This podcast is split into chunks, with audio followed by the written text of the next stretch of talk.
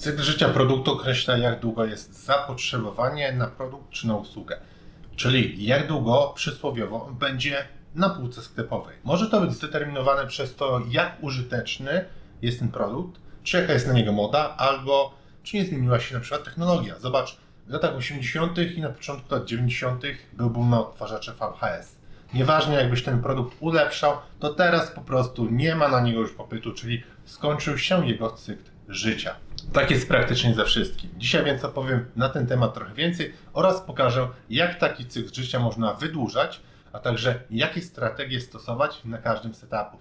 Zapraszam. Cykl życia produktu to koncepcja, którą najczęściej stosuje kierownictwo i marketerzy jako taki czynnik decydujący o tym, kiedy należy obniżyć ceny, kiedy zwiększyć wydatki na reklamę, kiedy wejść na nowe rynki, czy zrobić rebranding lub upgrade produktu do najnowszej wersji. Ale jak działa cykl życia produktu? Widzisz, ludzie mają swój cykl życia od narodzin po śmierć i tak samo jest z produktami. Najczęściej dzieli się go na 4 etapy, czyli wprowadzenie na rynek, wzrost sprzedaży, dojrzałość rynkowa, czyli nasycenie rynku i osiągnięcie pełnego rozwoju, a także spadek aż do wycofania produktu z rynku. Niektórzy dodają jeszcze 5. etap, a w sumie to jest etap zerowy, czyli R&D, badania i rozwój.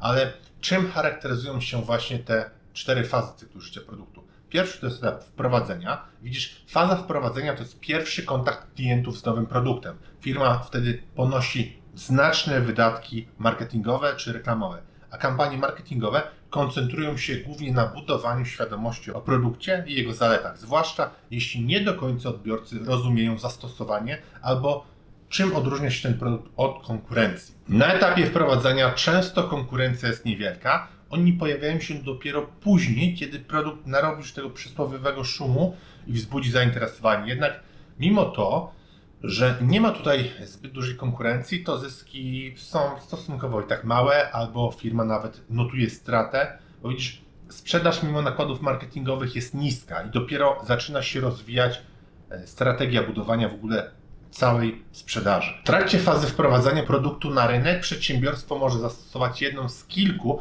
strategii marketingowych. Pierwsza to jest strategia szybkiego zbierania śmietanki. Ona polega na ustaleniu przez przedsiębiorstwo wysokiej ceny produktu przy równoczesnym stosowaniu intensywnej reklamy, czyli wysoka cena i wysokie wydatki marketingowe.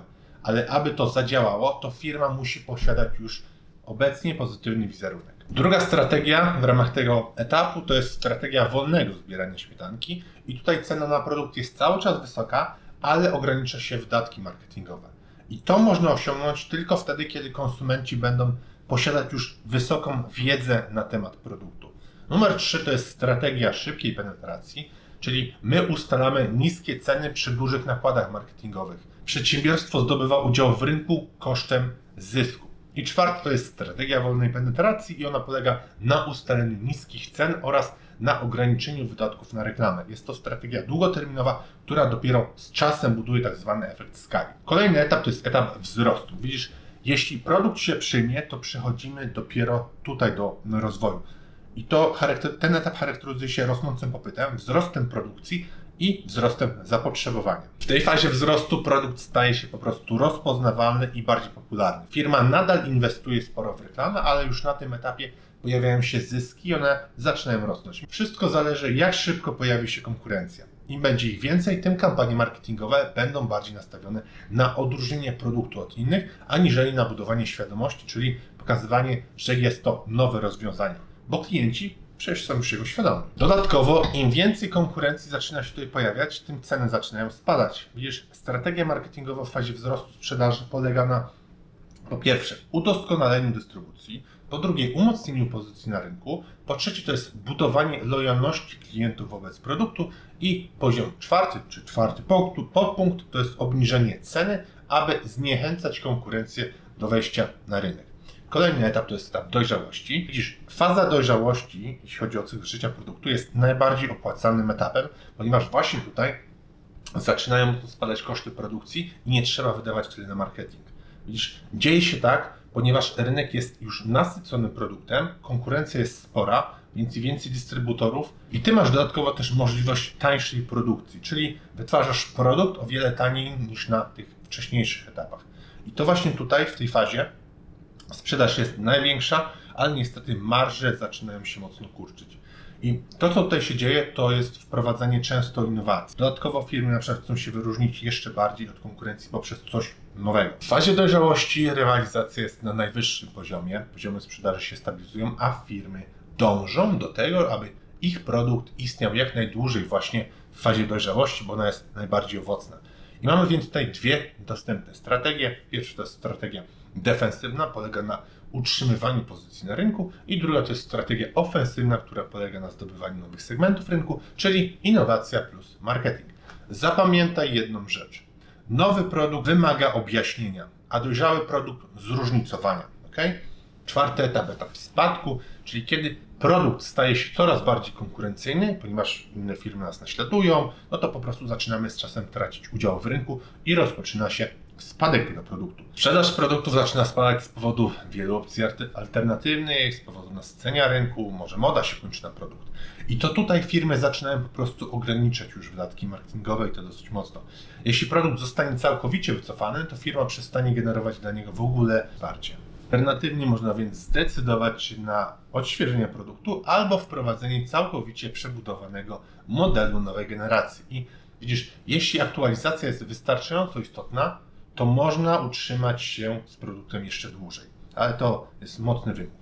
Widzisz, etap cyklu życia produktów wpływa na sposób, w jaki jest on sprzedawany konsumentom. Zapamiętaj to. Nowy produkt na przykład wymaga dużego wyjaśnienia, często trzeba o nim opowiadać, a dojrzały produkt trzeba odróżniać od konkurencji. Jakie są w ogóle zalety korzystania z cyklu życia produktu? Widzisz, cykl życia produktu lepiej pozwala zrozumieć, w jaki sposób każdy produkt wpływa na portfolio firm. Umożliwia także, powiedziałbym, wewnętrzne lokowanie zasobów produkcyjnych czy na przykład budżetów marketingowych do określonych działów. Na przykład firma może podjąć taką decyzję, że przenosi część personelu z działu produktowego do etapu wzrostu, albo na przykład może wycofać budżet, jeśli produkt znajduje się w fazie spadku i przesuwa ten budżet do innej fazy czy innego produktu. Cykl życia produktu w naturalny sposób ma pozytywny wpływ właśnie i na wzrost gospodarczy, ponieważ sprzyja po prostu innowacjom i zniechęca do wspierania przestarzałych produktów. Bo skoro jakaś firma nie ulepsza swoich wyrobów, a robi to konkurencja, to logicznym jest to, że po prostu do konkurenta przyjdzie część klientów tylko dlatego, że oni mają nowszy produkt z lepszymi funkcjami. A jakie mamy ograniczenia korzystania z cyklu życia produktu? Widzisz, pomimo przydatności do planowania i do analizy, cykl życia produktu nie dotyczy każdej branży, na przykład głównie spożywka. Bo ciężko jest po prostu w nieskończoność ulepszać napoje, mleko czy produkty spożywcze. I one po prostu zawsze będą, pamiętaj, w fazie dojrzałości. Można tu najwyżej wprowadzać inne smaki albo inne wersje. I cykl życia produktu także często porównuje się do macierzy BCG. Macierz BCG to znaczy macierz Boston Consulting Group, jednej z najpopularniejszych firm konsultingowych na świecie. Macierz BCG, jeśli nie wiesz czym ona jest, to ona składa się, to jest taka tabela, która składa się z 4 kwadratów. I każdy z tych kwadratów opisuje produkty na podstawie ich wzrostu i udziału w rynku. I mamy na przykład tak, gwiazdy to są produkty o wysokim wzroście i wysokim udziale w rynku. Drugi to są dojne krowy, czyli produkty o niskim wzroście i wysokim udziale w rynku. Trzeci to są znaki zapytania, czyli już produkty o wysokim wzroście, ale niskim udziale w rynku. I psy to są produkty o niskim wzroście i niskim udziale w rynku, których prawdopodobnie będzie trzeba zrezygnować. Na dzisiaj to już koniec. Zachęcam do subskrybowania tego kanału i udostępnienia znajomym. Jeśli potrzebujesz pomocy marketingowej u siebie w firmie, to zgłoś się do nas. Unixo. Pozdrawiam serdecznie. Rafał Schreiner. Gotowy rozwinąć swój biznes z Unixo? Przyspiesz i wrzuć wyższy bieg. Bez znaczenia, czy prowadzisz duży e-commerce, czy lokalną firmę usługową. Za pomocą Google Ads z kampanii social media, w tym Facebook, LinkedIn, TikTok, Instagram i innych, a także pozycjonując organicznie w wyszukiwarkach, Unixo jest w stanie regularnie dowozić Tobie nowych klientów. Podejmij współpracę z najlepszym partnerem już teraz. Wejdź na unixo.pl i wypełnij formularz.